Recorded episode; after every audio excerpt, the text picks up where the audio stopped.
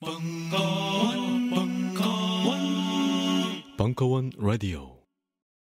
안녕하세요. 용산에서 가장 믿음 가는 조립 PC 전문 업체 컴스테이션의 이경식입니다. 당장이라도 사용하고 있는 컴퓨터를 들어다 던지고 싶을 때 그럴 때를 대비해 저희 컴스테이션이 용산 선인상가 21동 1층 130호에서 기다리고 있습니다.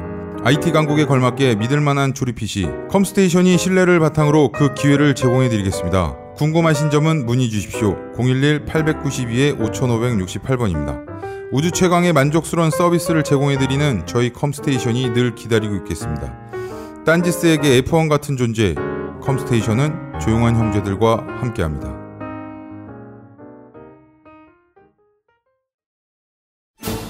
정윤수 사부의 스포츠와 예술로 떠나는 유럽 도시 여행. 그 두 번째 도시. 스디슨, 리버풀의 눈물. 2017년 1월 10일 강연. 일부. 아직 수업이 시작한 건 아닌데요. 지금 보시는 영화는 최근 상영되고 있는 나 다니엘 블레이크라는 작품을 만든 켄 로치 감독의 데뷔작입니다. 데뷔작. 60년대 후반 켄 로치에 대해서는 이따가 또 설명드리겠습니다만 68년작인가 하는 작품인데 캐스라는 작품이에요. 캐스. 제가 굉장히 좋아하는 작품인데 우리 왜 이제 교육, 성장 이런 걸 다룬 영화 중에 어, 죽은 시인의 사회라는 작품을 많이들 기억하실 텐데 이 캐스라는 영화와 죽은 시인의 사회를 비교해 보면 죽은 시인의 사회는 잘 만들어진 well-made 헐리우드 영화 아 영어가 아주 그냥 이게 좀 잘 되는 것 같아요 오늘 경 경상북부 영어입니다 경상북부 영어 어, 잘 만들어진 well-made 그냥 음, 드라마가 잘 진행되는 에단 호크도 젊은 날에 막 나오고. 이건 거칠어요 거칠어서 어쩌면 투박하고 거칠고 그러지만 우리는 어쩌면 이렇게 성장했는지도 몰라요. 저는 오히려 이 작품이 훨씬 더 최고의 성장 영화라고 생각이 드는데 오늘 우리가 이따가 저 리버풀, 맨체스터, 뉴캐슬, 썬더랜드 이런 지역을 쫙 살펴볼 텐데 그 지역의 어느 탄광촌, 탄광촌에 있는 마을 아이가 우연한 기회에 매를 기르게 됐는데 지금 막 교실이 막 시끄럽고 개판인데 여기 어느 선생님이 너 매, 매, 너가 매를 기르면서 어떻게 너 자신이 변했는지, 뭐 이건 제가 이제 예, 추가한 내용이지만 나와서 매 기르는 얘기 좀 해봐라. 해서 얘가 나서, 나가서 이제 매에 관한 이야기를 하는 대목입니다. 요게 한 3, 4분 정도 되는데 요걸 보신 다음에 오늘 이제 아직 7시 전이지만 한 5분쯤 후에 시작하도록 하겠습니다. 어, 이 영화의 앞부분에 보면 이제 학교 장면이 묘사가 되는데 아까 나온 국어 선생님 그쪽에 그 문학 선생님은 비교적 좋은 분이고 그렇지 않은 어, 선생님은 이, 캐, 이 아이를 포함한 모든 아이에 대해서 음, 너네 공부하면 어떻게 돼? 어, 공부 안 하면 어떻게 되겠느냐? 그러면서 창문 밖을 이렇게 가리켜요. 그러면 거기에 탄광촌이 쫙 펼쳐져 있거든요. 너넨 여기 나와서 저기 간다 이 자식들아. 그 성장 과정들이 쭉 나오는데 우리가 영국 어, 지난주에 뭐 런던 후반부에 좀 더 런던이 나오겠습니다만 런던은 핵심적으로 하되 오늘 리버풀, 맨체스터 뭐 뭐 다 가볼 순 없지만 어 그리고 영국이라는 문화가 너무 복잡하고 아주 이렇게 다양한 문화들이 겹쳐져 있기 때문에 어떤 한 지점을 끄집어내서 그 끄집어낸 지점을 통해서 전체를 보는 그럴 수밖에 없을 것 같습니다. 그래서 오늘은 어 제가 뭐 영국에 뭐 오랫동안 살아왔다든지 거기 가면 어 파운드화를 이렇게 써야 된다든지 이런 건 여러분들이 가실 때 알아서들 하세요. 그런 건 저도 잘 모르고 다만 이제 영국의 하위 계급의 문화, 노동 문화 거기서 가장 상징적이고 뚜렷하게 등장하는 축구, 스포츠를 통해서 영국 문화를 한번 더듬어 보는 이 영국의 문화를 다른 관점에서 한번 어, 볼수 있도록 해보도록 하겠습니다.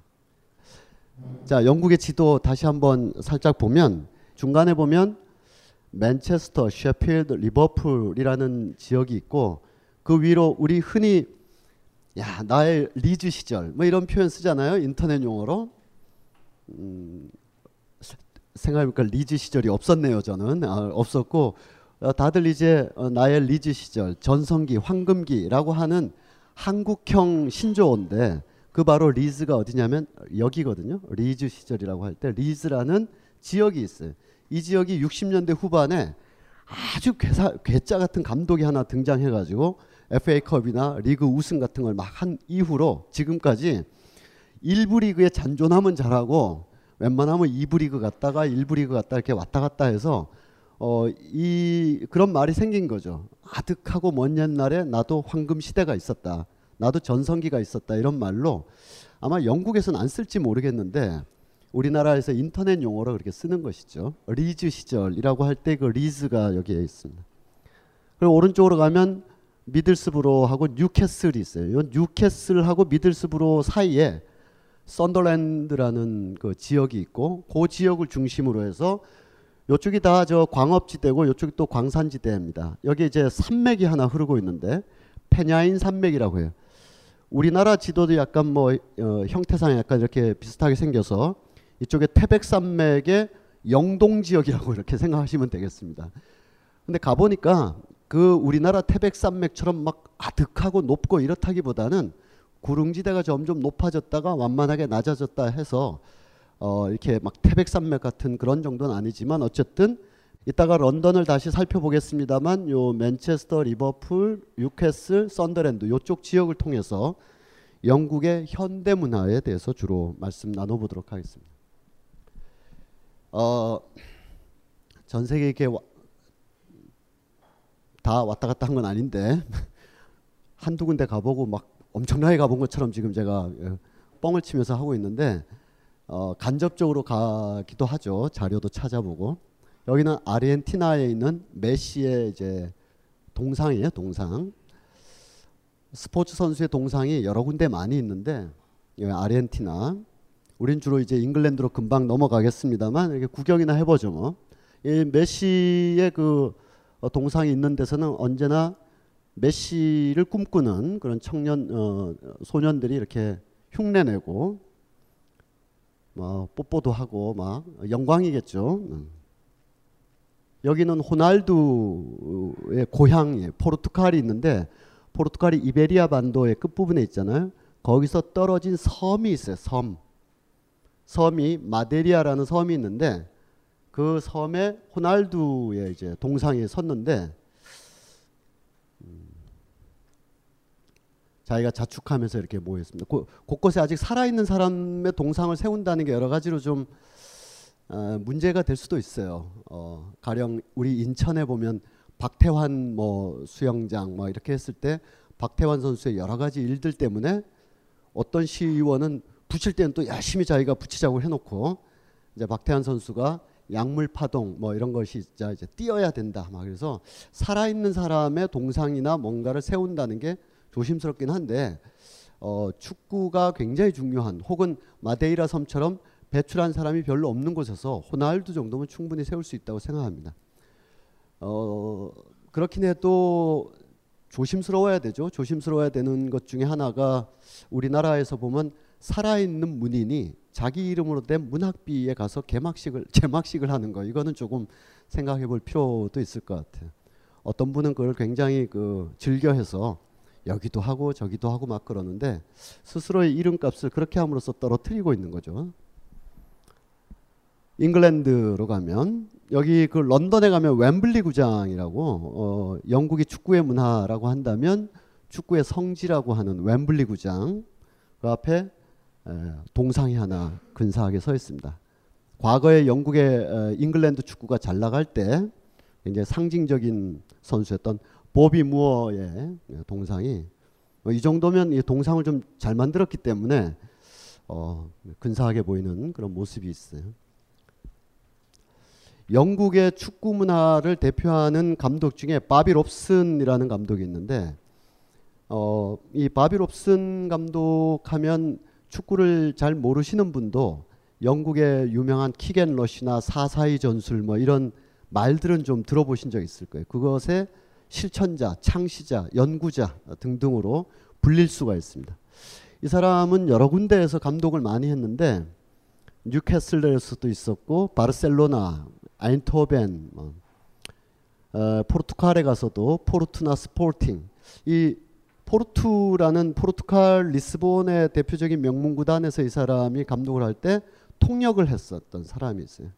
이 사람도 약간 아마추어 축구도 겪어보고 했지만 아주 뛰어난 선수로서의 경력 커리어는 별로 없는 사람이었는데 굉장히 성격이 활달하고 또 통역을 감독이 몇 마디 하면 막 열 몇 마디로 막 확장해 가지고 잘 풀어내는 그런 어, 통역사였었어요. 그래서 이 바비롭스는 포르투갈어를 잘 못했기 때문에 전혀 할 필요가 없죠, 사실은.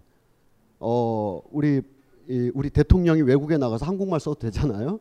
그 자신이 없으니까 막 난 불어도 할 줄 알아요, 중국어도 할 줄 알아요 그러는데 그럴 필요가 없죠. 그냥 우리 말로 하면 전문 통역원들이 다 있을 텐데 이 사람도 그런 반열이죠. 축구의 대통령이기 때문에 굳이 포르투갈에 간다고 포르투갈어를 알 필요는 없죠. 통역사를 붙이면 되니까.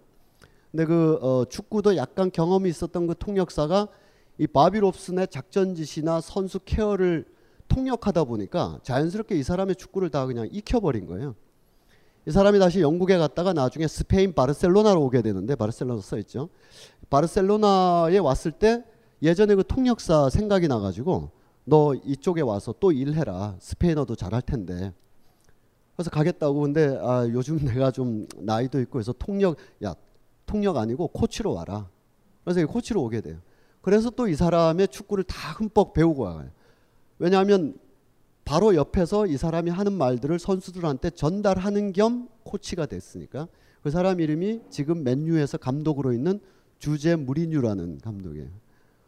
그 사람은 거의 어, 사람이 성장하고 디벨로핑 어, 스스로 성장할 때 혼자 독학을 해서도 하는 거지만 거인의 어깨 위에서 거인이 뛰어갈 때 같이 뛰어갔다가 거인이 멈춘 곳에서 한 걸음만 더 뛰면 거인보다 더 뛰어갈 수 있는 그런 어, 후생가외라 그러죠. 뒤에 태어난 자의 이로움을 잘 누린 거죠. 어, 모든 통역사들이 그러진 않았겠지만 주제 무리뉴라는 감독은 바로 그런 거인의 어깨 위에서 거인과 달려가다가 거인이 멈춘 곳에서 한 걸음 더 뛰었더니 뭐 레알 마드리드 감독, 첼시 감독, 지금은 맨유 감독을 하고 있죠. 어, 이 바비 롭슨이 입스위치라는 어, 팀에서 감독을 할 때 굉장히 그 영향력과 커리어를 많이 남겼기 때문에 입스위치라는 팀에서 바비 롭슨의 동상을 이렇게 세워줬습니다. 자기가 와가지고 또 내 동상이다라고 하는 것도 이 사람 이 사람 동상에서 제가 직접 본 걸로는 뉴캐슬에 서 있던 동상이 참 멋있었어요. 음. 축구에 대해서 모든 것을 어, 이룬 자의 아주 득의 면면한 그런 자세를 좀 볼 수가 있습니다.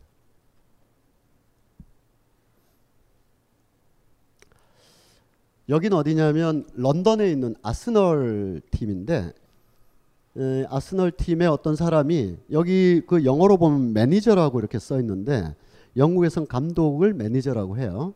우리나라에서는 아마 매니저라고 하면 구단 경영자, 뭐 구단주, 단장 아마 이렇게 느껴질 수가 있는데 영국의 축구 감독은 매니저라고 표현을 합니다.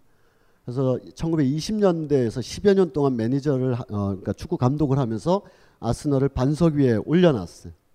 그래서 이 사람이 새로 개장한 옛날에 하이버리 스타디움이 있었는데 하이버리 스타디움에서 이제 옮겨와서 크게 아 이티하드가 아니죠. 그 에미레이츠 스타디움으로 크게 옮겨졌는데 아 이게 축구의 묘미가 이런 게 있어요. 축구장의 규격이 약간은 좀 신축성 있거든요. 그러니까 80에서 아 80m에서 한 110 정도가 가로 길이를 가질 수가 있어요. 대체로 100m 내외지만 어떤 구단은 한 90m 정도가 가로고 이쪽은 더 좁기도 해요. 옛날에 아스널은 약간 좁았어요. 그때 아주 아주 정교한 어떤 패스 플레이, 데니스 베르캄프라든지 띠에리 앙리 이런 선수들이 뛸 때 굉장히 정교한 패스 플레이를 많이 했는데 어, 스타디움을 에미레이츠 스타디움으로 확장하면서 경기장이 좀 넓어졌어요. 그 좌우폭이 한 5, 5 내지 10m 정도 넓어졌을 뿐인데 이때 선수들의 구단 구장에 적응하는 게 좀 더뎌지는 바람에 옛날에 아스널의 그 전성기가 약간 어, 주춤했죠. 저도 이제 성공회 대학교에서 운동장에서 볼을 찼는데 거기는 어, 정규 규격보다 많이 좁아요. 어, 굉장히 많이 좁아서 웬만한 초등학교 운동장보다도 좀 좁아가지고 거기서 뭐 여러분들께서 일반적으로 아시기에는 뭐 안치환 씨라든지 이지상 씨라든지 예, 축구를 볼처럼 많이 오시는데 거기 계신 선생님들도 차고 어쩌다가 이제 A 매치 같은 거를 겪게 돼가지고 뭐 한신대랑 시합을 한다든지 아니면 축구협회 초청으로 사회인 뭐 의미 있는 단체들 모여서 한다 그래서 NFC에서 한번 한다든지 어, 이러면 어, 패스 플레이는 고사하고 다들 걸어 다녀요, 걸어 다녀요. 이렇게 드넓은 경기장에서 어떻게 뛸 수 있을까? 성공회대 운동장에 최적화되어 있었기 때문에 이 사람이 이렇게 경기장을 우러러 보고 있죠. 이 한 장면에서 런던 사람들 혹은 아스널 팬들이 가지고 있는 자기 축구 문화에 대한 어떤 약간의 존중들이 있을 겁니다. 여기 가면 여러 동상들이 많이 있는데 그중에 어, 토니 아담스 과거의 선수지만 이런 데 와서 꼭 자기를 인증샷 하는 사람들이 있어요. 내 동상이야. 누가 모를까 봐. 베르캄프라는 데니스 베르캄프 네덜란드가 낳은 어, 요즘 축구를 막 광적으로 보게 된 선, 어, 분들은 또 베르캄프 하면 또 잊혀졌을 수도 있겠습니다만 어, 이 사람은 아주 놀라운 기교도 뛰어나고 다 뛰어난데 무엇보다도 비행기 공포증을 갖고 있다는 게 놀라워요. 그래서 너무 먼 비행 거리는 경기를 안 가요. 비행기를 타고 거기 맞추고 이러면 그런데도 득점왕이라든지 이런 거 한다. 뭐 웬만한 경기 웬만큼 먼 경기는 안 가고도 이, 이 가까운 경기만 치르고도 얼마든지 득점왕에 오를 수 있었던 띠에리 앙리 선수 아스날의 이렇게 대표적인 상징 레전드니까요. 네, 또꼭 자기가 와서 보는 아마 이날은 제막식이었던 것 같아요. 뭐 등등을 통해서 맨체스터와 리버풀로 한번 가보도록 하겠습니다. 맨체스터의 올드 트래포드라는 데 가면 맨체스터가 서울만큼은 아니지만 서울에 준할 정도로 넓습니다. 그래서 저 강서구에서 강동구까지 강남구에서 강북구까지 곳곳에 막 있어서 트래포드라는 구가 있고 남, 남서쪽에 그쪽에 올드 트래포드라고 또 한 지역이 있는 거기에 맨체스터 유나이티드라는 팀이 있고요. 약간의 그 어, 동북방 쪽에 맨체스터 시티라는 팀이 있고 이렇게 두 팀이 있는데 두 팀 다 역사적으로 굉장하지만 오늘은 맨체스터 유나이티드 맨유를 중심으로 맨유에 가면 올드 트래포드 경기장 앞에 세 명의 어, 트로이카 내지는 Trinity라고 표현되는 삼위일체 선수들의 동상이 있습니다. 나중에 차차 나오겠습니다만 여기가 맨체스터고 강줄기를 따라서 쭉 내려가면 여기가 리버풀이라는 곳이 나옵니다. 옛날에는 강물을 따라서 이 강이 뭐라고 하냐면 머지 강이라고 해요. 머지 Mersey River라고 하는데 이 어, 머지 강을 따라서 이 맨체스터는 어, 옛날에 방직이라든지 탄광, 건설 모든 그 저 18세기 산업혁명의 중심 도시가 맨체스터였었습니다. 어, 이 근처뿐만 아니라 이 위로 리즈라든지 셰필드라든지 이런 데서 벌어지는 수많은 산업 행위들이 결국은 맨체스터를 본사로 두고 있거나 맨체스터로 유통이 다 와서 여기서 강줄기를 따라서 리버풀로 보내져서 여기서 전 세계로 물동량이 처리가 되곤 했었어요. 18, 19세기에. 어, 그러면 그 배가 이제 이제 이동을 하면서 물류를 다 담당하게 되는데 그배 그 화주 그 배의 선주들 그리고 배에서 일하는 사람들은 대개 어떤 사람이냐면 리버풀 사람들이죠. 리버풀. 왜냐하면 맨체스터 사람들이 배까지 가지고 있을 필요는 없었으니까 자연 발생적으로. 근데 리버풀은 항구 도시이고 우리가 좀 다소 이미지가 좋고 또 오늘 또 리버풀이 또 주인공이라 좋게 얘기하지만 리버풀도 오명의 시대, 악명의 시대가 있었는데 최악의 악명과 오명의 시대는 바로 리버풀이 영국 노예 시장의 중심지였다는 거죠. 영국에서 무슨 뭐 흑인을 이렇게 이렇게 한 건 아니지만 리버풀의 노예 시장의 본거지와 노예 시장의 본산지들이 대거 있었어요. 회사들이. 그래서 리버풀도 뭐 어느 도시나 그렇듯이 오명과 악명을 조금씩 가지고 있는데 노예 시장의 근거지였다 정도는 일단 기억하고 어쨌든 리버풀은 항구 도시라서 수많은 배들을 가지고 이쪽으로 이동을 해가면서 맨체스터에 있는 많은 화물들을 처리하면서 먹고 살았는데 맨체스터 사람들이 1830년대에 생각을 좀 달리 하게 된 거예요. 아 우리가 왜 이렇게 느리고 또 돈도 화물비 운송비를 다 줘야 되는 리버풀에 배를 쓰느냐 저기 새로운 어? 화차가 지나가고 있다 해서 맨체스터의 공장들이 철도에 대해서 주목을 하게 됩니다. 그래서 이 사람들이 공사를 해서 맨체스터를 중심으로 한 기차를 관통시켜 버리는 거예요. 이렇게 이게 다 railroad railroad인데 기차를 확 하면서 기차의 소유주, 기차의 주인으로서 맨체스터가 물류까지도 다 갖게 되자 그때부터 리버풀이 쇠락하기 시작합니다. 그 많은 배들이 이 화물이 없어져 버리는 거죠. 그래서 어, 점점 더 쇠락해서 아마 이 중에서 제가 개인적으로 알고 있는 어떤 분들은 다 가보셨을 텐데 맨체스터는 어마어마한 그래도 대도시의 규모를 가지고 있는데 리버풀은 거기 뭐 가봐야 알버트 도어가 한번 갔다 오면 끝이 날 정도로 이렇게 좀 작아요. 작고 조금 쇠락했다. 우리 울산이나 뭐 창원 같은 데 가면 막 핑핑 24시간 돌아가는데 리버풀은 20, 항구 도시라면 24시간 돌아가야 되는데 24시간 안 돌아가는 듯한 그런 느낌도 좀 있습니다. 뭐 100년 전의 일 때문에 이랬, 현재도 이렇다라고 말하기는 어렵지만 저때 한번 쇠락한 것을 다시 한번 어, 회복하기가 좀 많이 어려웠던가 봐요. 어, 그래서 이 강줄기를 따라서 맨체스터와 리버풀이 서로 home and away 경기를 할 때 이거를 머지 어 아, 머지라고 의문이 한 게 아니라 강 강물이 이제 머지 강인데 그 라이벌전을 뭐라 그러죠? 라이벌전 어 어떤 비슷한 지역 연고를 가지고 있는 두 팀이 라이벌을 붙는다. 아, 거의 오늘 축구를 주로 풀라 그랬더니 축구에 대해서 거의 모르 네. 한 분 나왔어요. 음료 한 잔, 8번 어, 테이블에 음료 한 잔. 그 더비 더비전이라고 혹시 아, 시는지 모르겠는데 한 지역을 엇비슷하게 가지고 있는 팀들이 서로 맞붙는 경기 더비전이라고 해요. 이 더비가 영국에 있는 지명 이름입니다. 더비라는 더비 카운티가 있어요. 더비 카운티.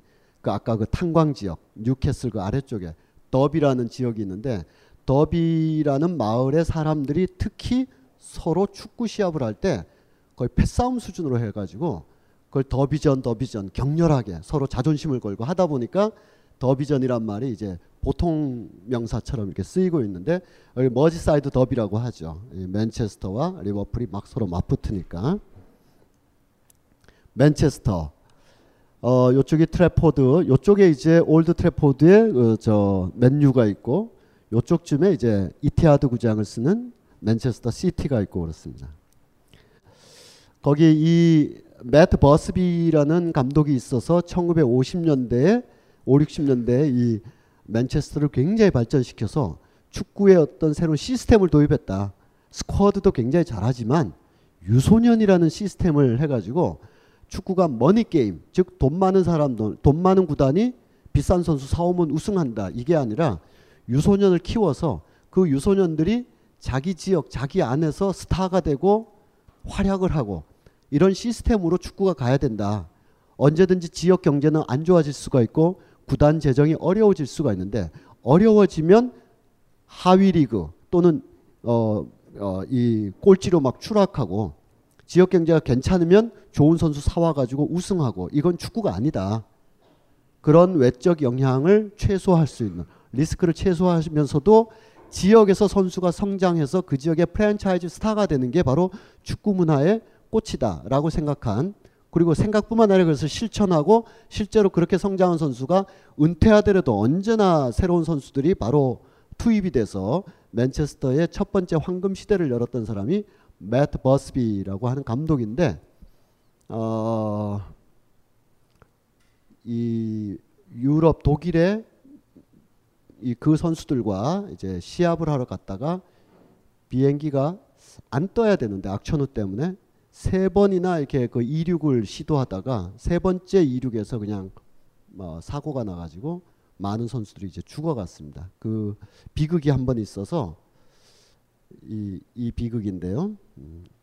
이 감독은 다행히 모두가 죽진 않았어요. 이게 착륙하다가 된 게 아니라 이륙 도중이라서 또 뭐 이렇게 많은 사람이 죽었지만 그래도 다 죽지는 않은 뭐 그런 일이 됐는데 그래서 그 시간입니다. 뮌헨에서 58년 어, 2월 6일 날 3시 반에 비행기가 음, 사고로 우리의 많은 친구들이 세상을 떠났다 해서 올드 트래포드에 가면 경기장 한쪽에 그 입구에 막 걸어가는 주 출입구 입구에 그 시간을 알려주는 어, 그 memorial 하는 시계가 있습니다.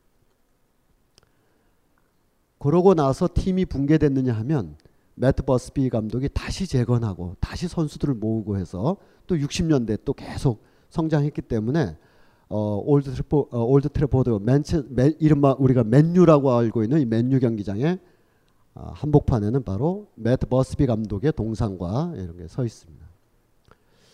그리고 또 누가 있을까요? 예, 퍼기, 알렉스 퍼거슨. 이 퍼거슨 감독의 역사는 이따가 또 쭉 나올 테니까 뭐 그때 가서 좀 보도록 하죠. 어 약간 조폭스럽게 모여 있는 사람들인데 이제 알렉스 퍼거슨 감독의 동상 제막식 때 모여든 어 이 맨유에 우리가 기억할 만한 지금은 뭐 거의 다 이제 은퇴했거나 이런데 에릭 칸토나부터 드와이트 요크 또 오른쪽에 있는 음, 만데사르 골키퍼까지 어, 25년 동안 어마어마한 트로피를 수집하고 다녔다. 뭐 이런 정도로 생략하죠. 마지막 날 경기 은퇴하던 날에 상대 팀 선수들도 도열해서 박수를 치고 아 이쪽이군요. 예, 도열해서 박수를 치고 있는 예, 모습. 때로는 경기장에서 많이 싸우고 때로는 서로 사이도 안 좋고 서로 굉장히 싫어했는데 어 감히 엉겨 막 이런 정도로 싫어했었는데 지금은 이 주제 무리뉴가 한두 달에 건너서 이제 맨유의 어, 사령탑을 맡고 있죠. 그 맨유 경기장의 가장 정면에는 어, Trinity 삼위일체라고 하는 조지 베스트, 데니스 로우, 바비 찰튼이라는 세 명의 선수가 이렇게 서 있고 그 옆으로 어, Fergie time이라고 늘 축구 팬들 사이에는 어, 주, 영국의 축구 심판들은 알렉스 퍼거슨 경기에 이롭게 막 시간을 조절해 준다.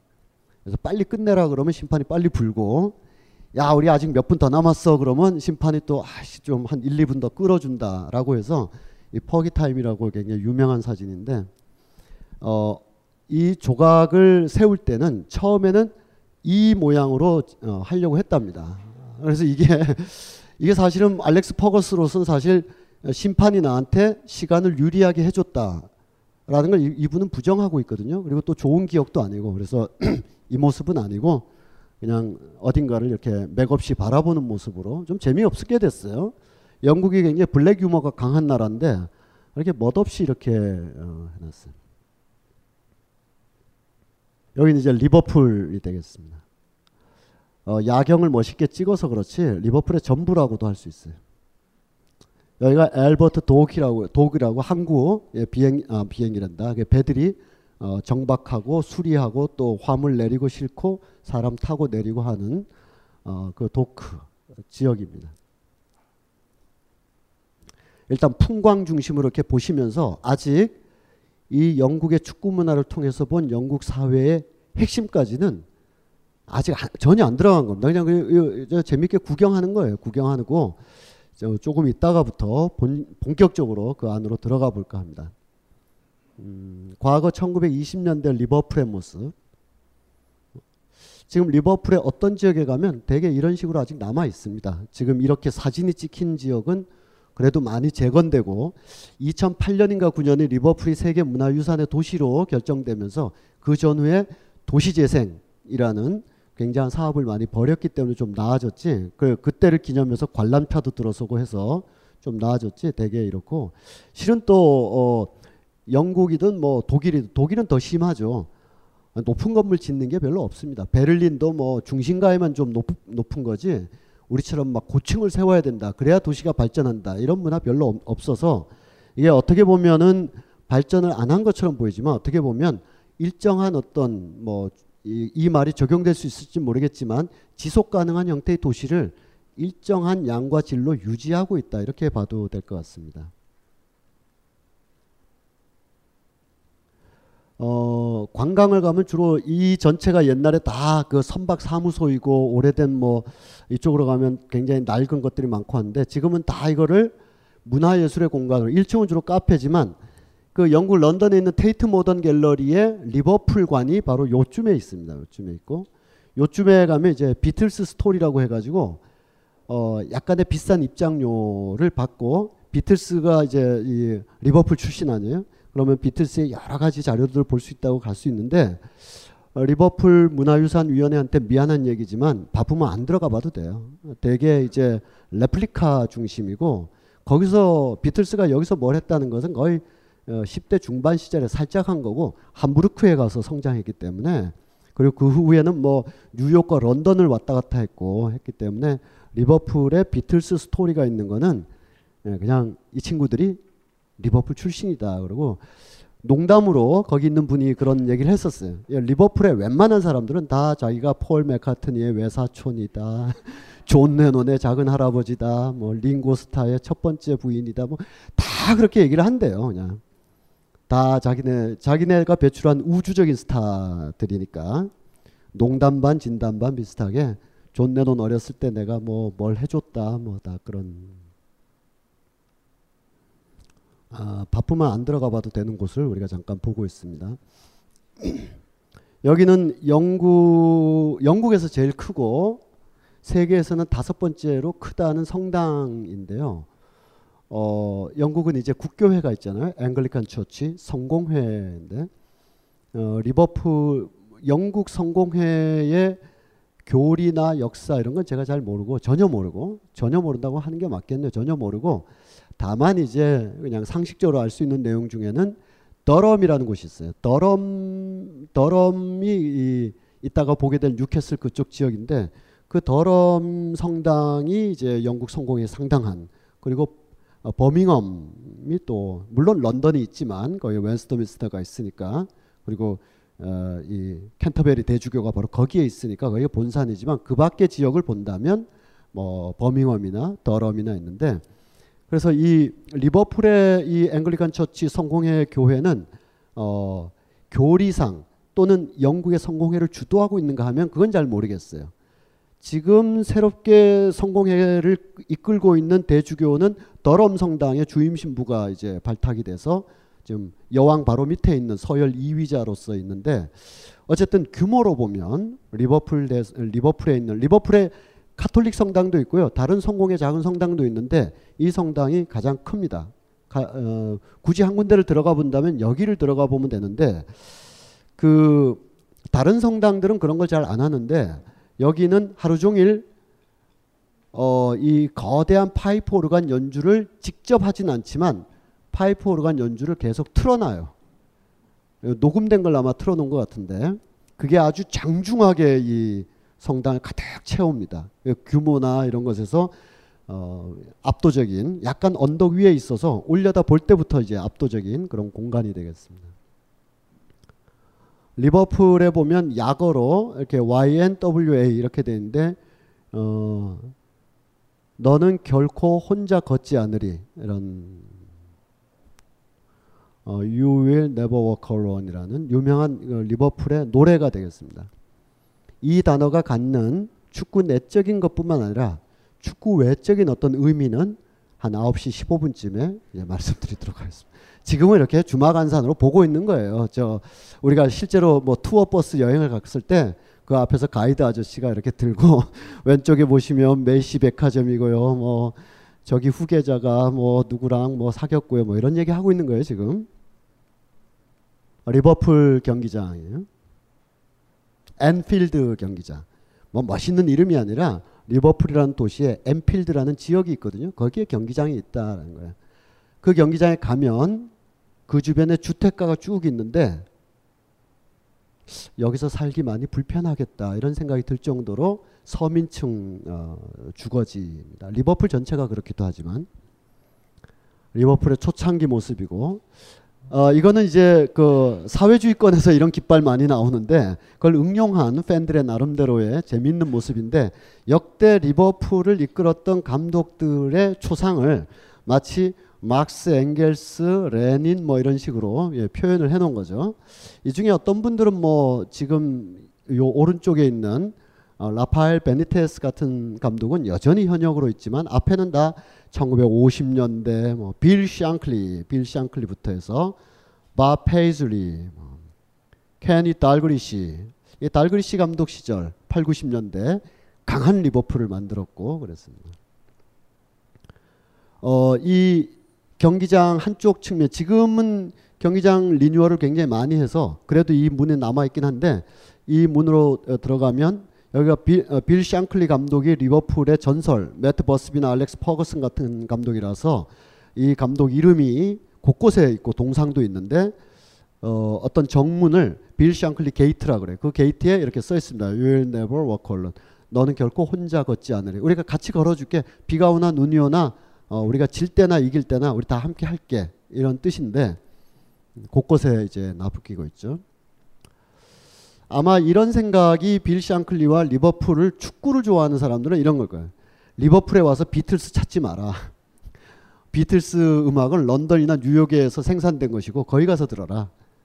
비틀스의 소리를 듣기보다는 앤필드의 함성을 들어라. 그게 리버풀의 소리다. 이런 거기 보면 The Kop이라고 돼 있어요. 더 컵. Kop이라는 뜻은 뭐냐면 경기장이 이렇게 있으면 홈팀의 열성 팬들이 잔뜩 모여 있는 북쪽 스탠드가 있는데 그 스탠드 이름을 Kop이라고 불러요. The Kop. 거기서 나는 어마어마한 소리, Never Walk Alone이라는 어마어마한 음악 소리. 이게 진짜 리버풀의 소리다. 우리는 결코 혼자 걷게 놔두지 않는다. 이런 의미를 가지고 있습니다. 급해 가면 역시 팔을 벌리는 게 이 사람의 고유한 제스처라서 이렇게 동상이 돼 있고 여기가 바로 컵 북쪽 스탠드 지역이에요. 여기 뭐라고 써 있냐면 어, 저희는 어, 영국인이 아니에요. 우리는 그냥 스카우스라고 불러주세요. 이렇게 써 있는데 이렇게 해석하면 안 된다라는 거를 어, 말씀드리려고 이렇게 얘기했습니다. 이건 어떻게 의역, 해석 혹은 이 사람들의 감정을 실어서 어, 번역을 한다면은 우린 그 빌어먹을 영국인이라고 부르지 마라 이 자식들아. 우린 그래 니들이 경멸하는 스카우스다 어쩔래. 아, 이런 뜻으로 이렇게 약간 도발하듯이 이렇게 스스로를 자조하는 표현이지만 자조, 자조하는 표현이지만 그 자조를 뒤집어 엎는 가령 뭐 좋은 말은 아니고 해서는 안될 말이지만 노가다라고 있다 칩시다. 남이 노가다라고 하면 안 되죠. 남이 노가다라고 하면 노가다 듣기 기분 나쁘잖아요. 남이 지잡대라고 하면 안 되죠. 남이 다른 사람이 함부로 특히 어제 그 어젠가에 그저께 메릴 스트립이 그 트럼프를 어, 비판하면서 얘기했잖아요. 권력과 힘을 가진 자가 그렇지 않은 자를 흉내내고 조롱하는 말투나 언행을 하는 것은 이거 위험한 거다. 정말 말이 안 되는 거다. 마찬가지 맥락일 텐데 그러나 때때로 또래어라고 해서 자기들의 맥락 속에서 자기들의 동질성이나 친화력을 위해서 스스로 그 언어를 친숙하게 이따금 쓸 수도 있죠. 가령 남이 함부로 이 노가다는 또 뭡니까? 이 노가다는 뭐 방송에서 이 계급 차별적인 언어라서 그렇기도 하지만 방송에서도 방송 언어가 아니라고 안 쓰는 걸로 이렇게 되어 있겠습니다만 얼마 전에 종로의 그 철거로 해서 두 분이 이렇게 매몰되고 막 이런 사건이 있었을 때 뉴스에서 뭐라 그랬습니까? 인부라고 표현해요. 인부. 어, 그 말이 틀린 건 아니겠지만 또는 뭐 건설 현장에서 그렇게 쓰이는지 모르겠지만 어, 두 명의 노동자가 매몰됐다라고 말을 못하는 세상이죠 아직 인부 그러면 뭐 이렇게 값싸게 쓰, 갖다 쓰는 정도의 느낌이 들지 않, 아, 들지 않습니까? 어떤 특별한 기술이나 뭐 없어서 그냥 인부구함 뭐 이런 식으로 뉴스에서 버젓이 뭐 예, 인부구함 아니 저저 인부가 매몰됐다 이런 표현들은 근데 이제 다시 너무 정색했네요. 다시 원래 들어가면 어, 본인들끼리 모여서는 본인들끼리 모여서는 때로 그렇게 표현할 수도 있겠지. 야, 도가다가 왜 옷차림 그러고 왔냐? 일 좀 편한 걸 입고 왔어야지. 뭐 이런 식으로 좀 친화적으로 표현할 수 있겠죠. 본인들끼리야. 에, 족쟁이라는 표현이 있는데 아주 안 좋은 표현이에요. 그거는 축구를 전문적으로 축구만 해온 사람들을 스스로가 야 우리 족쟁이들끼리 한잔 하자 이런 표현이에요. 근데 언젠가 이제 축구협회에 무슨 일로 이렇게 갔는데 축구를 전문적으로 하지 않으신 저널에서 오랫동안 해온 사람들이 어, 몸으로 축구를 계속 해오신 분들과 식사하면서 아 오랜만에 족쟁이들하고 밥 먹으니까 너무 기분 좋다는 거예요. 어, 그럼 족쟁이 듣기 기분 나쁘지 않을까요? 그래도 국가대표고 막 메, 저 메르데카급 때부터 뛰었던 사람들인데 공 뺏어 보러 가면 뺏지도 못할 사람들이 펜대 굴리면서 그렇게 부르는 거죠. 족쟁이들하고 밥 먹으니까 기분 좋다고. 그거는 축구를 해온 사람들끼리 스스로 그냥 야 우리 어, 우리 족쟁이들 중에서도 협회장 한 명 나와야 돼 이렇게 말하는 것이고 스스로 어, 하나의 또래가 돼서 그런 용어가 허락될 때야 쓰는 거죠. 바로 이 스카우스라는 말은 어, 런던 사람들이 그리고 맨체스터 사람들이 리버풀 사람들을 비하할 때 쓰는 말입니다. 비하할 때. 어, 리버풀에 가면은 Scouse라는 음식이 있다고 해요. 저는 못 먹어봤습니다. 어, 대개 이제 가게 되면 어, fish and chips를 먹기 때문에 이거는 못 먹어봤는데 어, 리버풀 사람들도 좀 일상적으로 아침에 부랴부랴 막 이렇게 이렇게 대충 이렇게 먹는 그런 음식 같아요. 약간 비빔밥 오믈렛 같은. 어, 얘 학교 가기 전에 먹고 가야지. 뭔데요? 어, 스카우스 해놨다. 학교에 가서 먹게요. 막 그런 음식인 것 같아요. 그래서 이 특히 영국엔 음식 문화가 발달하지 못해서 참 불가사의하죠. 대영 제국의 나라, 왕실 문화를 가지고 있는 나라에서 음식 문화가 빈약하다는 게 굉장히 불가사의, 인류가 풀지 못하는 불가사의 중에 하나인데 영국에서 살아보신 경험 있는 분들은 정말 느낄 거예요. 이 대영 제국의 나라에서 음식 문화가 왜 이럴까와 더불어 어, 핸델 이후에 본 윌리엄스나 뭐 엘가 정도를 제외하고 나면 클래식 연주자들 작곡자들이 거의 탄생하지 않았다는 어떤 극단적인 해석을 하는 사람들은 어 그런 것 가지고 세계적인 위용을 안 해도 될 정도의 어떤 대영 제국 사람들이기 때문에 음악을 통해서 자기 실현, 음악을 통한 자기 표현 이런 거는 제국의 수준에 들지 못한 독일이나 오스트리아 애들이 하는 거다.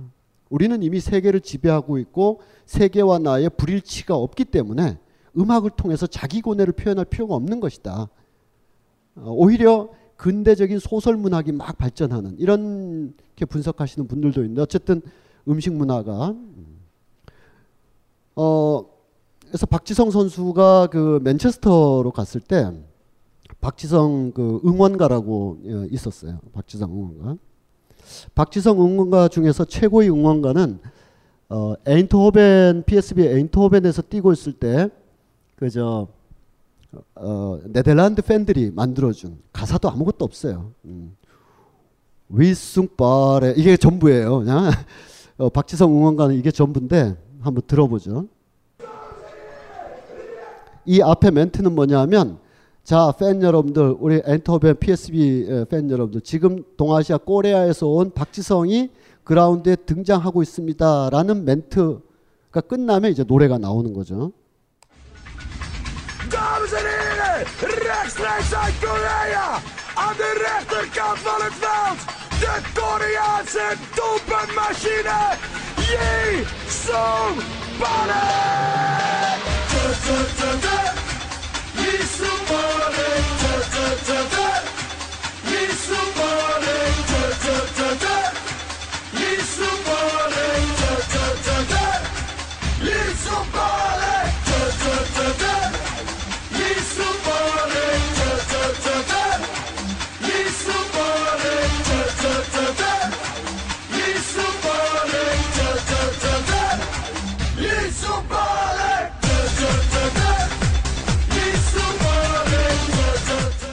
어, 이게 전부입니다. 이게 뭐 윗승빨에는 또 뭐 굉장한 뜻이 있는가 그게 아니고 박지성을 네덜란드어로 어, 발음 어, 발음한 거죠. 그 제이가 휘, 휘 이렇게 발음 나니까 지성박을 꼭 이렇게 계속 반복해서 부르는 건데 음악 감상용으로는 적절치 않지만 축구장에서는 이만한 응원가가 없습니다. 계속 불러주는 거죠. 똑같은 멘트를. 에, 맨체스터로 갈 때는 맨체스터 팬들이 야 네덜란드는 너무 심했다 가사가 너무 짧다 이렇게 생각했는지 가사를 많이 부여해 줬어요. 어, 어떤 가사냐면 어, 어, 지성 지성 박지성 환영한다. 어, 니네 나라에서는 개고기를 먹는다지. 괜찮아. 어, 저쪽에 항구 쪽에 가면 Scouse 퍼먹는 새끼들도 있어. 라는 게 박지성의 응원가였습니다. 박지성을 위한 건지 리버풀을 디스하려는 건지 모르고 또 응원가는 그보다 좀 그건 좀 심하다 해서 약간은 또 창조적으로 해서 에, 열 마리의 개가 지나가네, 열 마리의 개가 지나가네, 박지성도 지나가네. 아홉 마리의 개가 지나가네, 아홉 마리, 뭐 이런 가사도 있고 여러 서브 응원가고 메인 응원가는 그냥 쭉 박수 치면서 박지성 이름을 연호하는 건데 그 정도로 어, 이 리버풀, 아, 맨체스터나 런던 사람들 잘 사는 중산층 도시에 그 도시가 잘 사는 거지 그 사람들이 다 잘 사는 건 아니지만 어쨌든 잘 산다고 자기 위안을 가지고 있는 리버풀보다는 훨씬 잘 산다고 자기 위안을 하고 있는 도시에서는 Scouse Scouse 같은 음식이나 퍼먹는 애들로 이제 비하하는 거죠. 그러다 보니까 이게 말이 저, 어, 구르고 굴러서 리버풀 특유의 사투리 혹은 리버풀 특유의 사투리를 쓰는 투박한 리버풀 사람들의 언어를 Scouser라고 합니다. Scouser. 영국 사람들도 좀 알아듣기 어려운 그 영국의 사투리가 여러 가지가 있는데 그래서 어, 축구 좋아하시는 분은 뭐 스티븐 제라드라든지 제이미 캐러거라든지 이런 사람들이 경기 직후에 어, 즉석 인터뷰를 막 해요. 그러면 골TV나 이런 데 앉아 있는 방송국 스튜디오에서 질문을 하면 스티븐 제라드나 캐러거가 리버풀 사투리로 말을 하는데 이쪽에서 what? 계속 물어요. 못 알아듣는 거예요. 이 리버풀 사투리가 너무 이렇게 억양도 이상하고 안 쓰는 단어도 쓰고 있고 그래서 이러나 저러나 Scouse 하면 Scouse Scouse 하면 이제 경멸의 뜻으로 낮춰보는 건데 제가 아까 말씀드린 것처럼 또래 집단이 모여 있을 때는 그래 우리 스카우스 퍼먹고 산다 어쩔래 라는 뜻으로 이렇게 밑에다 써놨습니다. 뭐 예를 들어 우리나라 경우에는 아 우리는 그 빌어먹을 한국인 아니다. 우리는 포항이다. 우리는 라도다. 이렇게 했으면 아마 9시 뉴스에 나오겠죠.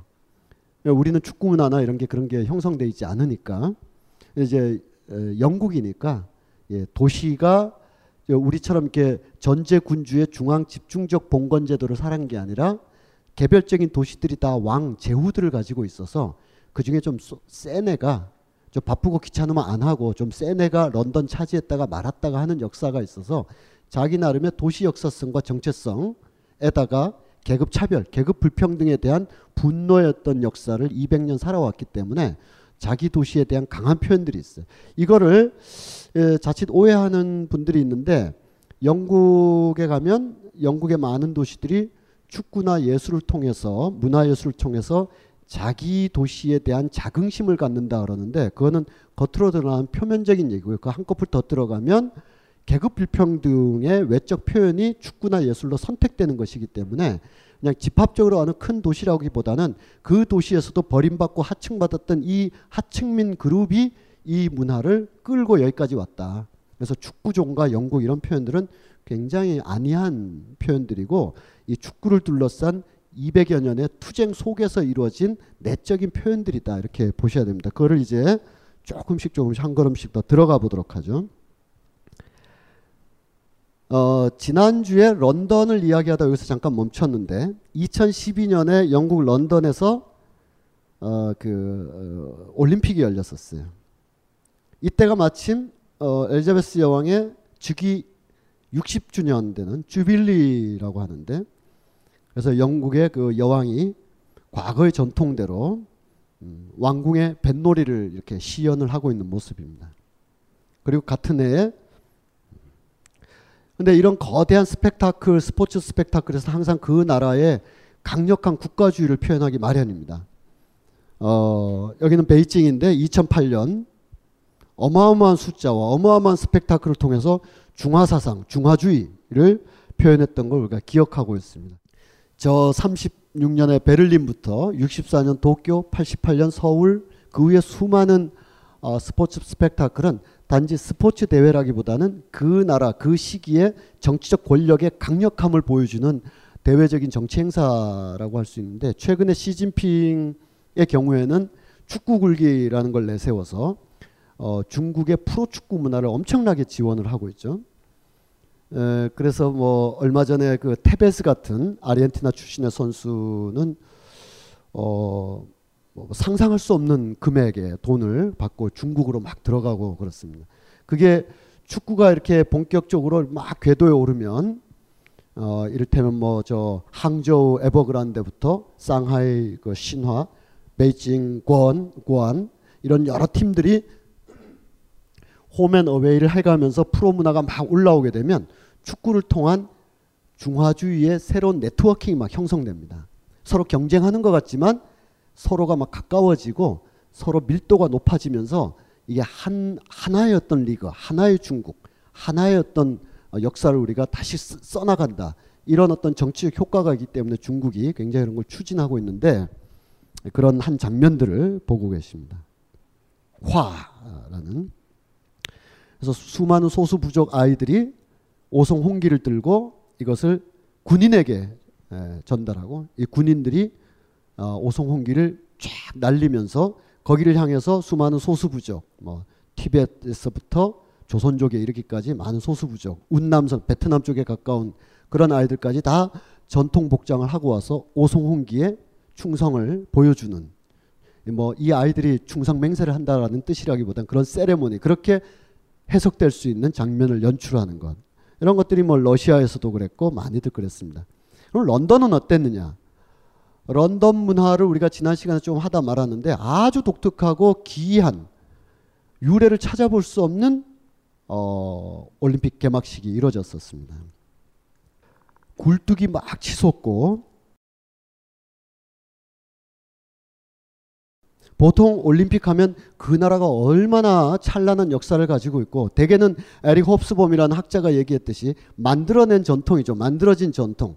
사실은 뭐 1, 200년 안에 급조된 어떤 국가 신화, 만들어진 신화지만 수천 년씩 우리는 여기까지 오려고 기승전결의 드라마를 써오면서 한 핏줄로 어떤 소용들을 겪어왔다. 그래서 여기에 도착했다. 이런 식의 가짜 신화를 많이 만들어내는데 그렇게 하기보다는 런던 올림픽의 그 연출자 그 어, 스토리텔러들은 영국이 가장 비참했던 시절, 가장 발전했지만 가장 비참했던, 가장 화려하게 대영 제국 자본주의의 꽃으로 피어났던 런던 세계 자본 시장을 뒤흔들면서 이미 이거는 1800년대 얘기지만 1600년대 이미 동인도까지 다 진출하면서 세계를 지배했던 그 바로 시절에 가장 비참했던 삶들을 묘사해. 이건 놀라운 어, 일이라고 할 수가 있습니다. 보통 앞서와 같은 그런 스펙타클을 하게 되면 출연진들이 굉장히 멋진 옷과 화려한 옷을 입고 백의, 백의 민족해서 막 이상한 그 퓨전 옷차림 갖추고 막 뛰어다니고 그러는데 여기는 거칠고 막 지금 막 공장에서 나온 듯한 지금 막 빈민가에서 새벽 시장에 나오는 듯한 그런 옷차림으로 영국의 가장 하위 계급의 문화, 하위 계급의 어, 잊혀진 배제된 가로 안에 넣어져 있던 잊고자 했던 그런 문화들을 올림픽의 메인 스타디움에 올렸습니다. 아까 그 굴뚝이 막 치솟았는데 이 굴뚝은 산업혁명을 상징하는 것이자 동시에 18, 19세기에 런던을 중심으로서 어디나 볼 수 있는 주거 지역이나 공장 지역의 굴뚝으로 이 굴뚝은 누가 청소했는가라는 것부터 의문을 제기하는 거죠. 어, 우리 같은 어른들은 굴뚝에 들어갈 수도 없고 14세 이상만 돼도 못 들어가는 곳이고 8살에서 12살짜리 아이들이 저 굴뚝에 들어가서 청소하고 올라오고 하는데 어, 김승섭 선생님이라는 분이 계신데 그 김승, 김승섭 선생님이 어, 이렇게 인용하고 에, 이렇게 페북에 포스팅한 글을 보니까 제가 이제 김승섭 선생님의 학문적인 어떤 이력 속에서 믿고 어, 그 그래서 저도 이렇게 전달할 수가 있게 되는데 이, 이 아이는 아니지만 이런 아이들이 굴뚝 청소하러 들어갈 때이 온몸을 다 토치로 이렇게 그을려서 감각을 없앤 다음에 그 일을 하게 한답니다. 안 그러면 너무 아프고 매일 밤마다 고통에 시달리기 때문에 예, 굴뚝 안쪽 벽에 닿는 부분들은 다 불로 미리 그을려서 예, 벽을 타고 오르락 내리락 할 때 이렇게 스- 아프겠지만 이렇게 좀 퉁퉁하는 감각의 아픔은 있어도 쓰라리는 감각은 없게끔 하는 게 어린이 노동의 한 참상의 단면이었고 그렇게 할 때 다른 사람보다 그 부모들이 그렇게 했다라고 우리 아이 아프지 말라고 어. 어떻게 보면 굉장히 야박하고 있을 수 없겠지만 이렇게라도 먹고 살아야 되는데 아프면 안 되니까 다른 사람이 하기보다는 부모가 했다는 그런 비참함들이 있는 거죠. 그래서 지난주에 런던이라는 것이 반드시 대영 제국 화려함 이런 것도 있지만 나약한 자, 슬픔에 가득 찬 자, 쇠고랑을 찬 자, 3년에 보듯이 굴뚝 청소하는 아이의 비명 소리 이런 걸로 이루어진 나라이기도 하다라는 겁니다. 그래서 바로 그걸 묘사해 주는 어, 이 묘사뿐만 아니라 여러 가지 묘사들이 굉장히 어, 달랐습니다. 어, 흔히 막장이라고 표현하는 자기 아들들만은 이곳에 들어오지 않기를 바라, 바래서 여기서 인간이 할 수 없는 견딜 수 없는 노동을 해냈던 사람들을 이렇게 재현하는 런던 올림픽이기도 했었습니다. 어, 그러나 이런 문화대, 문화에 대해서 영국이 일반적으로 아까 축구를 매개로 한다고 했는데 그 스포츠를 통해서 문화예술을 통해서 영국의 역사나 문화를 한번 훑어보는 건데 사실은 노동 문화라든지 가난한 자의 문화가 어디서나 늘 환대받고 존중받고 이러진 않겠죠. 그건 아마 어 이렇게 쉽게 말해서는 안 되는 거겠지만 투쟁의 과정이고 어 그것을 통해서 획득해낸 어떤 지평이라고 하겠는데 어 가령 1860년대 제가 지난주에 말했던 런던 하이드 파크 점령 사태 때 가서 하이드 파크에 몰려든 노동자들의 시위를 보면서 하이드 파크는 어딨냐 하면 바로 런던 한복판 버킹엄 왕이 있죠. 버킹엄 궁전 바로 앞에 있는 가장 넓은 공공공간. 거기는 감히 범접하기도 어려운 곳인데 1864년인가에 노동자들이 대규모 스트라이크를 하면서 하이드 파크 occupy 운동을 해서 거기를 며칠간에 걸쳐서 점령하고 점거했었는데 그때 이 매슈 아놀드라는 사람이 쓱 들어가서 현장 기록도 남기고 여기서 과연 하층민들, 가난한 자들의 울음소리, 비명소리가 어떤 의미를 가지고 있는가를 열심히 연구해서 쓴 책이 바로 이 컬처 앤 아나키라는 책이에요. 우리나라에는 교양과 무질서라고 해서 윤지관 선생의 아주 꼼꼼한 번역으로 나와 있습니다. 어, 그 번역에 보면 번역의 해제도 그렇습니다만 어, 이 교, 영국 당시의 교육부 장관의 아들이었거든요. 교육부 장관이 토머스 아놀드 그리고 어, 이 사람 아들이 이제 영문학자인 매슈 아놀드인데 어떤 의견을 했냐면 너무나 비참하고 쓰라리고 인간적이지 못한 생존 조건에 있다. 그럼 이들을 대영 제국의 일원으로 함께 가기 위해서는 이들과 함께 아주 깊은 인문 교육, 교양 교육, 독서 교육, 지식 교육이 굉장히 절실하고 필요하다. 이들에게 컬처, 교양이라는 것은 단순히 하나 알면 더 좋고 이런 게 아니라 정말 어, 거의 짐승과 같은 어떤 언어, 언어적 상태, 짐승과 같은 울부짖음 이게 아니라 충분한 지식과 교양을 통해서 인간적 상태로 올라오는 것이 아나키, 이 혼돈과 무질서를 이겨내는 것이고 그게 영국이 나가는 길이고 하층민이 나가는 길이다라고 이제 쫙 피력을 한 거죠. 듣기에는 굉장히 좋은 말이었는데 에, 그 당시 하위 계층은 이런 것을 다 거부해 버렸습니다. 거부하고 당신이 말하는 교양이 뭐냐? 당신이 말하는 점잖은 젠틀맨의 태도가 뭐냐? 당신이 말하는 인문 교양이라는 게 우리처럼 이렇게 행동하고 말하고 우리식의 언어와 행동을 하는 것은 짐승의 수준이라고 이미 전제하고 얘기하는 그거 자체가 어, 이 지배적 계급이 하는 계급적 지배의 문화적 방식에 지나지 않는다.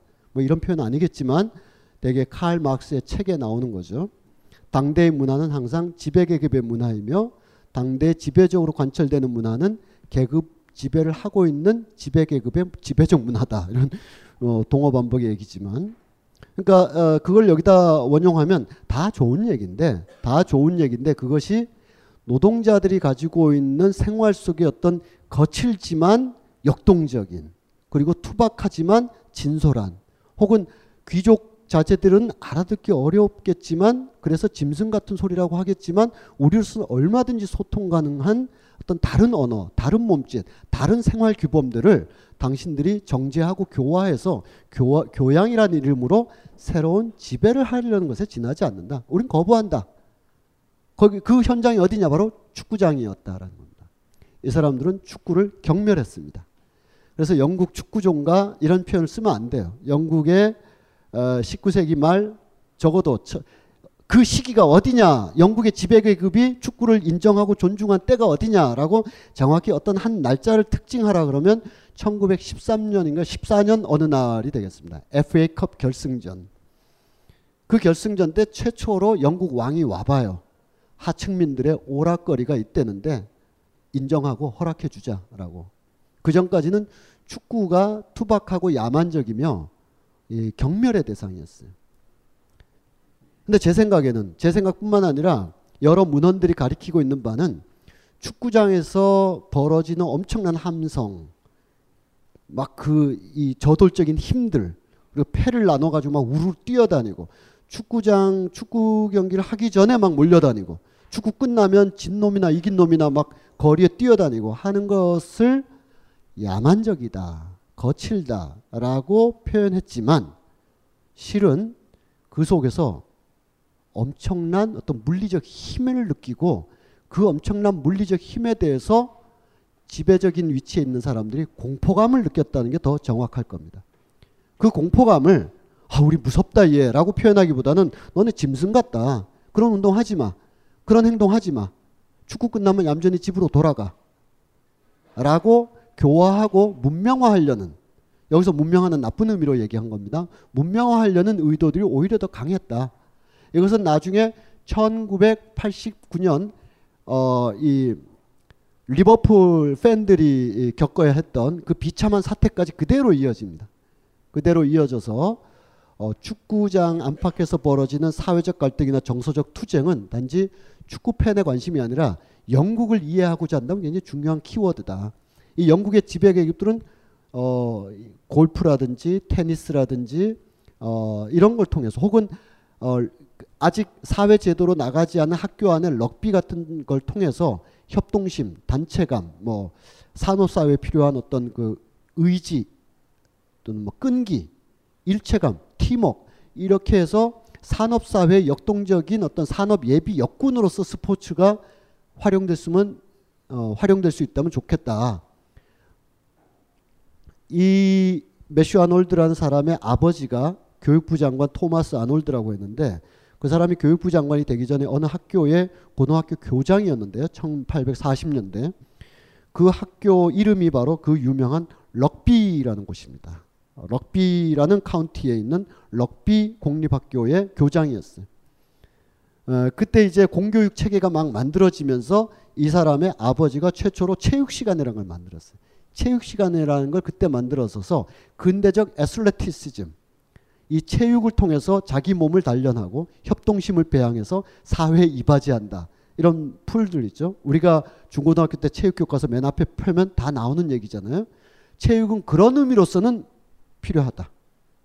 협동심, 일체감, 어, 나를 죽이고 전체를 위해서 희생하고 그래서 정신 함양하고 신체 단련하고 이런 의미로서는 우리가 다 권장하지만 하나의 사회적 행위, 저항적 행위 혹은 다른 계급 문화로서 별도로 존재하는 체육은 인정하지 않고 그것을 아나키로 본 거죠. 무질서하고 혼란한 것이다. 이 갭이 두 가지 이유로 해체가 되는데 하나는 이 런던 지역에서 시작한 이 축구 문화가 아까 말했던 맨체스터, 리버풀, 블랙폴 저 위로 막 올라가면서 노동자 계급의 하위 문화로 막 정착하기 시작합니다. 노동자들이 어 예를 들면 뭐 어, 금요일까지 일하고 토요일 날은 축구 시합하면서 일주일 동안 있었던 여러 가지 일상 속의 어떤 스트레스가 해방되기도 하고 도시 공동체 및 계급 공동체를 그런 데서 확인하는 거죠. 모여봤더니 다 비슷비슷한 놈들끼리 막 함성 지르고 하게 되니까. 어, 저도 몇 차례 영국 경기장에 가봤는데 어, 기대와 달리 데이비드 베컴 같은 사람 한 사람도 찾아볼 수가 없었습니다. 대개는 다 웨인 루니 같은 형들만 어, 예, 팬들로 막 가득 차 있고 신경림 선생의 시처럼 못난 놈들은 서로 얼굴만 봐도 흥겹다가 바로 그 축구장이에요. 뭐 아스널이든 스완지든 뭐 레스터든 레스터는 약간 중산층 도시라서 좀 달랐는데 이들이 축구장에 가는 이유 축구가 계급 하위 문화의 브라더십 형제를 확인할 수 있는 공간이었기 때문에 막 퍼져가요. 근데 이것만으로는 영국 축구가 영국의 문화를 대표할 수 없었는데 뭐가 있냐면 역시 상층 자본가나 경륜주의 입장에서 축구가 돈이 되네라고 확인된 거죠. 우리 계급을 위협할 수 있는 어떤 강력한 하위 계급의 남성적 힘이 발현되는 곳이지만 이를 잘 조절만 할 수 있다면 이게 공장 하나 갖는 것보다 클럽 하나 갖는 게 훨씬 더 수익이 되네. 입장 수입, 광고 수입, 뭐 미디어 수입. 그래서 영국 자본가들이 축구에 뛰어들기 시작하면서 이제 이 축구가 하나의 문화로 형성하게 된 겁니다. 이 산업혁명기를 한번 살펴보죠. 이 축구가 이 런던의 중고, 어, 중고등학교 사립학교에서 제도화된 다음에 얘네들이 졸업하잖아요. 그럼 사무직이든 노동자가 됐든 북동부에 막 공장지대로 가죠. 가면 야 우리 학창 시절에 하던 축구 우리 또 해볼까 주말에 막 하다가 이게 재미가 있죠. 옆에 공장하고 또는 옆에 지역하고 경쟁도 하다가 그러다 보니까 어떤 날 지면 화가 나잖아요. 그러니까 우리 팀 중에 굉장히 축구 잘하는 애는 너 일하지 마. 그냥 월급 줄 테니까 평일에도 연습해. 그래서 주말에 가서 확 깨고 오죠. 그럼 저쪽 공장에서도 야 몇 명은 일도 안 하고 월급은 받는데 훈련 축구 트레이닝만 하고 나온대. 야 우리도 너 너 너 일하지 마. 너 루니, 베컴, 호날두 너 일하지 마. 그거 우리가 다 하면 돼. 그래서 프로 팀이 생기게 됩니다. 공장 안에서. 그래서 이 프로 팀이 막 생겨나는 거죠. 최초의 어, 프로 팀이라고 얘기되는 썬더랜드. 썬더랜드 붉은 무늬 유니폼을 잘 기억해 두시기 바랍니다. 블랙번 또 리버풀 이런 지역이에요. 축구가 막 왕성하게 이제 본격 궤도에 오르자 영국 영문학의 비조인 F.R. 리비스나 또는 독일 프랑크푸르트 학파의 비조인 아도르노 같은 사람은 스포츠가 마약이다. 스포츠는 자본이 투여하는 마약에 지나지 않는다. 진짜 사회적 저항이나 이런 건 다 소진되고 만다. 이런 주장을 오른쪽 분께서는 어, 왜냐하면 히틀러 시대를 겪어봤기 때문에 베를린 올림픽이 얼마나 압도적으로 사람들을 환각작용을 일으켰는가를 봤기 때문에 어, 틀린 주장은 아니라고 할 수 있습니다. 우리도 많이 겪어봤죠. 뭐. 이분은 아까 그런 어떤 영국의 어, 교양 인문주의 문화 속에서 축구를 통해서 사회적 갱생이나 뭐가 된다기보다는 어, 좀 더 정밀한 교육과 문화를 통해서 사람이 깨어남, 정신적 깨어남을 해야 된다라는 주장들이 그래도 계속 잔존하고 있었습니다. 그랬는데 1950년대에 앞에 봤던 근사한 지식인처럼 생긴 분들이 아니고 어딘가 이상하게 생긴 분들이 대거 어 1950, 60년대에 영국의 문화 연구라든지 스포츠 연구에 뛰어들면서 전혀 그렇지 않다. 그것은 그 윗분들의 그런 어떤 안타까운 인본주의, 인문주의에도 불구하고 그것은 결과적으로 지배계급의 문화적 지배를 고착화시킨 것에 지나지 않고 하층 계급이 가지고 있는 어떤 거칠지만 아까 표현했던 그런 다양한 요소들을 오히려 제압하고 억압하는 기능으로 할 수 있을 것이다. 그리고 이 사람들의 공통점 되게 결손 가정 출신인데 아니면 아버지들이 다 어, 건축 노동자이거나 전기 노동자 출신들인데 이 사람들은 우리 아버지가 우리 그이 사람들 다 옥스퍼드 뭐 이런 출신인데 옥스퍼드에 있는 뭐든 캠브리지에 있는 이런 교수님들 훌륭한 자제분들이 생각하는 것처럼 축구장에 간 우리 아버지 우리 삼촌이 짐승 같지 않다. 우리는 그것을 존재 증명하겠다라고 엄청난 문화 연구를 하게 됩니다. 그래서 축구는 물론이려니와 하층민들이 가지고 있는 계급 문화, 여러 가지 농담, 복장, 그리고 하층민들끼리만 통하는 어떤 언어 행위들이 가지고 있는 이 다른 사람은 이해하기 어려운 그런 아주 내밀한 세계를 복원해내기도 하고 혹은 비판도 합니다. 다 좋은 건 아닐 테니까요. 술 마시고 집에 와서 주먹 휘두르고 이런 아버지가 하층민이라는 이유로 인정받을 수는 없는 거죠. 그런 건 또 그것대로 예, 리처드 호거트 같은 사람은 이거 어떡할 거냐라고 굉장히 절실하게 호소도 하는데 어쨌든 기본 핵심은 축구를 포함한 하층민들의 문화 전체가 재규명, 재조명될 필요가 있을 뿐더러 이 문화를 진지하고 본질적으로 살펴보다 보면 세익스피어니 블레이크니 뭐 D.H. 로렌스니 하는 영국 문학의 거장들의 고전 속에 이것이 다 들어가 있다. 그래서 영국 영국 문화나 예술의 고전들을 다 다른 관점에서 해석할 수 있는 근거들을 하층민들의 거대한 어떤 어, 지속적이고 거대한 문화를 통해서 그 작품들이 어떻게 배태되어 나왔는지를 다시 증명해냄으로써 영국의 고전 고전들이 실은 아주 상층의 엘리트들이 빚어낸 어떤 문학주의적인 문학이 아니라 바로 이 격렬한 정치적 혼돈 속에서 막 비치고 올라온 문학이라는 것을 또한 입증해냅니다. 가운데 있는 레이먼드 윌리엄스 같은 사람이 아, 그런 대단한 장구한 혁명 이런 작품에서 어, 이뤄냈죠. 이들과 같은 시대를 공감하면서 이들과 같은 세대에서 역시 옥스퍼드를 나온 영화 감독이 있었어요. 그 사람이 바로 우리가 봤던 캐스라는 작품을 만든 켄 로치 감독이에요. 혹시 이 중에 역사에 대해서 관심 있으신 분들은 아마 에릭 홉스봄이라는 역사학자도 잘 아실 거예요. 에릭 홉스봄이라는 사람도 연배가 거의 다 비슷합니다. 지금은 다 이제 어 여든 어 일흔 아 여든 아흔 돼서 이제 일찍 돌아가신 분은 일찍 돌아가시고 막 그런 때지만 이 에릭 홉스봄도 20대 때 2차 대전 시기를 50대 때 아, 아 30대 때 50년대의 그 어, 이 새로운 어떤 어, 문화 연구의 복판에서 역사학을 붙들었던 사람이고 켄 로치도 그렇습니다. 어, 이들은 그 동안에 이제 자, 자비로운 자비로운 중산층 엘리트들이 내려다보면서 측은하게 여겨졌던 하층 문화가 아니라 어 됐어 우린 그런 관심 필요 없어 하고 밑바닥에서 올라오는 그들만의 자생적 문화에 대해서 적극적으로 재현하거나 옹호하는 작업을 했던 거죠. 아까 봤던 영화의 한두 장면들입니다. 어, 매를 기르면서 이거는 역시 이 시대를 살았던 소설가의 자전적 소설이에요. 그래서 아까 영화에서 잠깐 보셨지만 어, 심지어 문학 담당 선생님마저도 모르는 단어가 있었잖아요. 캐세스라는 단어가 뭐니? 그러니까 아 매를 묶을 때 쓰는 발목끈을 그렇게 말해요라고. 그러니까 매를 좋아하다 보니까 얘가 이 어, 매를 전문적으로 하는 걸 조류 그 어, 가게에 가가지고 매잡이 매를 잘 조련하는 그 집에 가서 뭐라고 막 듣는데 그 사람이 하는 얘기를 못 알아듣겠는 거예요. 그 뜻을 알기 위해서 도서관을 가게 돼요. 도서관에서 가서 그 대사전 있죠. 웹스터 대사전 이런 거. 그런 걸 막 뒤적거리면서 매의 부리부터 꼬리까지 또 매 사냥에 필요한 여러 가지 도구들까지 영어 단어를 막 익히고 익히다가 그것이 문자에 대한 관심으로 막 진행되면서 나중에 소설가가 된 거죠. 예, 소설가가 되기 전에 그 어, 허름한 탄광 지역의 학교 풍경이 아까 잠깐 나왔던 거고요.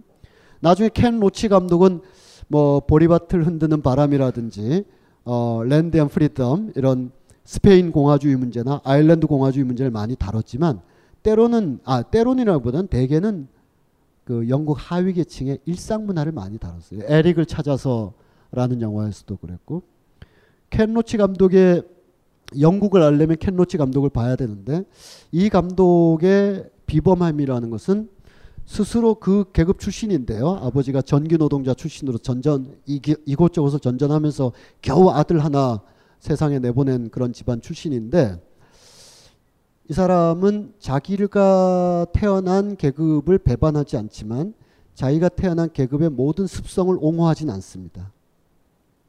그래서 노동조합 철도 어떤 영화, 영화 제목이 생각 안 나는데 이 제가 보면서 굉장히 야 저거는 정말 여러 가지 질문을 준다. 질문을 주는데 야간 작업을 하던 철도 노동자들이 우연한 사고로 누가 죽는 것이 됐는데 이거를 노조 차원 내지는 그날 일한 사람들 차원에서 은폐하고 덮는 게 노조를 위해서 훨씬 좋은 것이라서 은폐해 나가는 과정들을 통해서 우리가 이래야 되냐 저래야 되냐 하는 수많은 갈등들을 막 풀어낸 어, 영화가 있어요. 그래서 하층민 혹은 노동자 계급 혹은 노조 활동이라고 해서 무조건 선이고 거기서 반드시 정답이 나오는 게 아니라 그 안에 존재하는 힘의 질서들, 그 안에 존재하는 과도한 남성적 어, 분위기들, 그 안에 어떤 조직 이, 예, 이기주의를 아 조직을 방해하는 어, 어떤 다른 이견들을 조직을 방해한다라고만 여기는 어떤 어, 패권주의들 이런 것들까지는 막 파고 들어가기 때문에 어, 굉장한 거장이 아닌가 싶습니다. 이부 뭐 그런 영화들을 이제 찾아보시면 되는데 오늘은 뭐 그렇게까지 심각하게 갈 건 아니니까 아까 캐스라는 그 빈민가의 아이가 크면 이런 아저씨가 되겠죠. 어, 이 영국 하위 계층의 따뜻한 어, 웃음과 눈물이 계속 담겨 있어서 영국 축구 문화를 표피적으로 볼 때는 축구종과 영국 뭐 이렇게 쉽게 얘기하지만 그런 것이 아니고 또 영국의 상류층에서 축구를 인정하거나 혹은 하나의 새로운 시장으로 확정한 전후에 지속적으로 이 축구장에서 벌어지는 엄청난 에너지들에 대해서 굉장히 공격적이고 비난적인 언어들을 굉장히 많이 썼는데 역시 마가렛 대처 시절에도 그랬고 그렇지만 지금까지 쭉 말씀드린 사람들이 보기에는 여기에 모여 있는 사람들이 개 돼지들이 아니다라고 하는 거죠. 어, 도시 정체성이나 계급 정체성 이것을 이 속에서 확인하고 느낄 수가 있기 때문에 모여든 사람이라고 이제 할 수가 있는데 그러한 어떤 장면 하나를 아까 잠깐 보셨던 캐스라는 영화의 축구 장면에서 한번 떠올려 보시기 바랍니다. 우리는 생각했습니다. 실외는 가까운 곳에 있다고. 우리가 파는 것은 음료 몇 잔일지 모르지만 거기에 담겨 있는 것이 정직함이라면 세상은 보다 건강해질 것입니다. 그래서 아낌없이 담았습니다. 평산네이처, 평산네이처 아로니아 친, 친, 친. 지금 딴지마켓에서 구입하십시오. 벙커원, 벙커원, 벙커원 라디오.